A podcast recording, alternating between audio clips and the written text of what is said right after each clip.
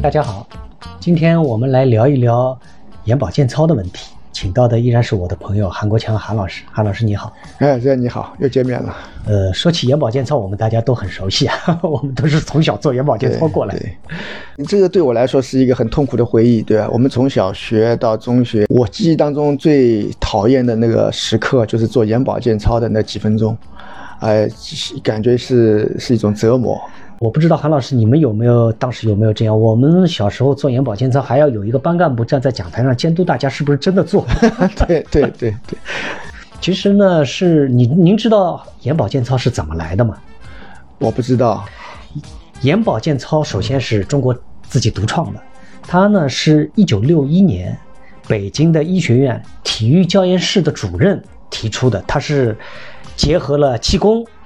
针灸、穴位的理论，创造出了一套动作。推广之初就宣传说，你这个只要持续做半年，就能够把你的视力从 零点二 提升到 一点二。 我觉得这个呃体育老师来创办的这个创立的这个眼保健操，而且没有医学专家和眼科医生的参与，都没有。对，没有医医生，没有眼科研究者参与，就是说套用一些现在比较流行的梗，就是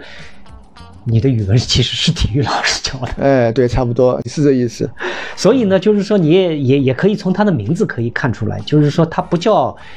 眼部保健按摩或者是眼部保健医疗，他的名称叫做眼保健操。也就是说，它跟你早上做的早操一样，是一种体育锻炼。它一般放的时间都是下午嘛，做一个课间操的形式。但是我刚才听到你一个，他说在半年之内把视力从 零点二 提升到 一点二， 这个数据我认为是非常的荒诞和不科学的，它完全没有任何的依据。嗯，当时他是没有做过，就按照我们现在循证医学的说法，是我们是需要去做对照组啊，去做几次的去做人群的实验，其实他是没有做过这个实验，就这么说他觉得从 零点二 可以到 一点二。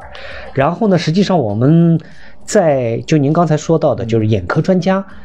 其实针对眼保健操是做过专门的研究的。一九七九年的时候，第二届全国眼科协会的会议上面，有医生他专门做过公布过自己的数据，他做了一个对照组，是用七百三十五名十到十七岁的青年青少年去做眼保健操一个组，然后呢又另外安排了一百九十八名不做眼保健操作为对照组。两组对照下来，发现他们的视力的衰退啊或者怎么样，数据上面没有任何差别，所以可以认定这是无效的。对，或者说现在的这个眼科医生或者是医学专家对于眼保健操是持了否定的态度，否定的态度。所以我们现在还在一样的全国推广，我们推广的基础是一帮体育老师在推广， 对, 对吗？当年体育老师提出，就是他觉得是可以这样实施，所以这是反科学啊，我认为。对，我们现在所作所为，这是反科学的。而且其实我们还想到另外一个问题，因为这个眼保健操都是我们小学中学青少年在做，您知道青少年都是比较活泼好动的嘛，手东摸西摸，回家吃饭前洗手还要家长提醒，就是大家实际上是不会主动的去注意到自己手部的清洁。你这么长时间的手在眼睛啊、鼻子啊、嘴巴周围去活动的话，很容易造成细菌的感染，手部细菌感染到这个身上，手部还有眼部。所以我觉得难怪我们的小时候，我们的这个同学当中小孩很容易有什么结膜炎啊、沙眼、沙眼啊，就这种患沙眼，也认为大概率就是眼保健操直接造成的。因为像我们现在，我们自己家孩子就是出去，比如说我们坐过地铁了，回家第一件事情是让他洗洗手，而且警告他你在外面不要去乱摸自己的眼睛啊、鼻子、嘴。但是眼保健操就给你反而创造了这个条件，所以某种程度上来说，他没有得到好处，反而有害处。其实啊，这个也不仅仅是国内的情况，九十年前在美国曾经也兴起过。有这个呢，他倒不是一个体育老师，是一个眼科医生。他说啊，所有的眼部问题，比如说近视啊、远视啊、散光啊、老花眼啊、白内障啊，都是因为眼睛疲劳和神经紧张导致的。其实他的理论基础跟我们现在我们说的这套眼保健操很近似。嗯，于是呢，他也创造了一套眼部放松的按摩手法，据说可以恢复视力，甚至于治疗白内障。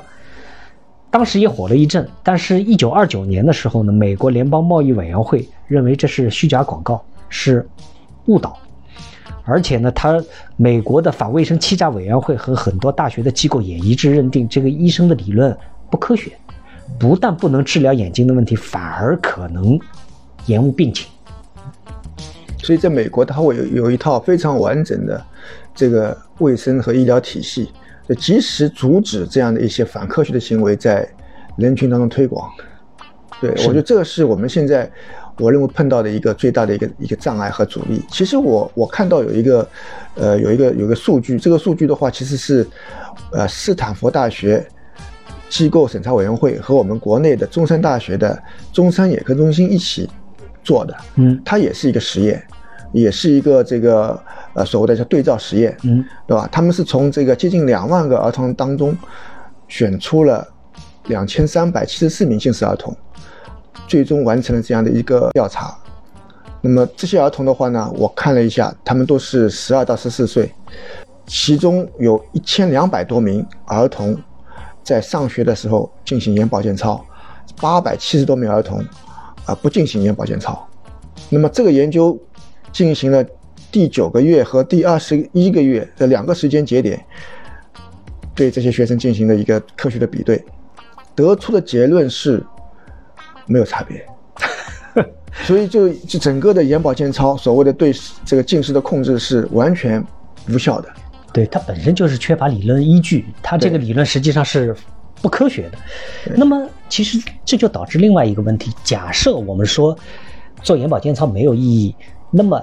比如说下午这个时间确实是需要，当中是比如说学生一直在小朋友一直在上课，然后当中有一个间隙，那么这个间隙时间我们应该给孩子们安排一些什么样的活动才比较有意义？就我自己的体会啊，就最好就是户外，就是不管他在户外进行体育锻炼，蹦蹦蹦蹦跳跳，或者只是在户外呆坐着，都要比室内要好。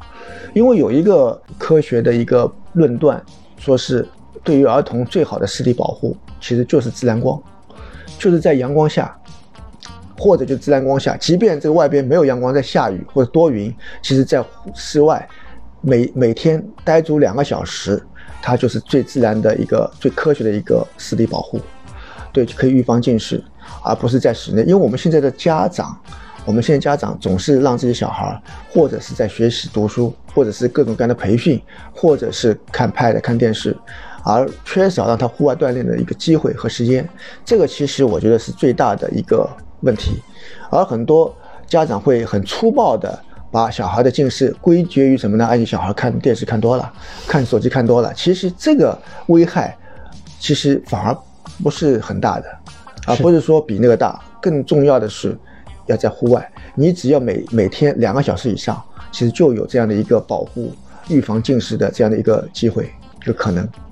呃，在户外其实我觉得不仅仅是对眼睛的保护，因为从小孩来说的话，经常阳光，有阳光的话，它第一可以减阳光本身可以杀菌，可以减少一些细菌感染。第二，它还能够促进它的骨骼的生长，这肯定对青少年的生长发育是有好处的。嗯，那么但是呢，我最近好像又听到一个说法，虽然进眼保健操对青少年的近视没什么帮助，但是据说对女性是有用的。对对，这是一个这是一个梗吧，我觉得更接近于一个笑话。嗯，对，因为我觉得小孩现在没用嘛，女性是不是有用呢？我看了一下，我觉得可能还真管用。嗯，因为我记得我们原来眼保健操有四节，对吗？对，这每一节的动作的话呢，它其实都还是有一些对于所谓的叫美颜，它有点讲究的，对吧？嗯，比如说第一节。有个说法是，第一节你可以让眼窝变深，让眼角扩大。嗯，第二节的话呢，可以提提拉你的鼻梁，对吗？嗯，第三节可以塑造苹果肌，让你的面部变得更加有弹性。嗯，啊、呃，第四节，第四节是那个叫安太阳穴、太阳穴、棱冠眼眶，据说是可以消除眼袋啊、嗯。对，所以呢，我觉得可能对于女女女孩子来说，觉得我要我要美容，我要美颜，让她去尝试一下，我觉得未尝不可，也许是吧。但是我觉得对青少年的来来说的话，我我也同意您的说法，就是说，呃，与其做一个没有科学依据的眼保健操，不如把这些时间让孩子多做一些户外运动，多接触自然。我觉得需要给孩子一些叫自然生长的这样的一个机会。是，比如说我现在看到的很多大城市的孩子，他的视力水水平可能就永远比不过很多乡村来的孩子，对吧？可能就是因为乡村孩子他就是在自然中成成长，他就有这样的一种天然的野蛮生长的一个机会。我们的话呢，太束缚孩子了。嗯，是，包括其实您说的这个，我觉得对不仅仅是对青少年，对我们现在是这城市里的那些上班族也是适用的，因为大家大长时间都是在室内，要不在办公室，要不在家里，然后在办公室都是对着电脑啊之类的，那我们也要找时间让自己去放松一下，接触，跑到自然当中去，空旷的地方去，自然光下看看远方，看看绿树。是的，是的，所以我们经常可以看到，只要有草坪的地方就有老外，对，所以这个就非常好，对吧？因为老外即便看书，他也愿意在这个室外的自然光下草坪上看书，对，这是一个非常好的习惯。行，那么今天我们这个话题就聊到这里，谢谢韩老师。哎，谢谢子燕，谢谢大家。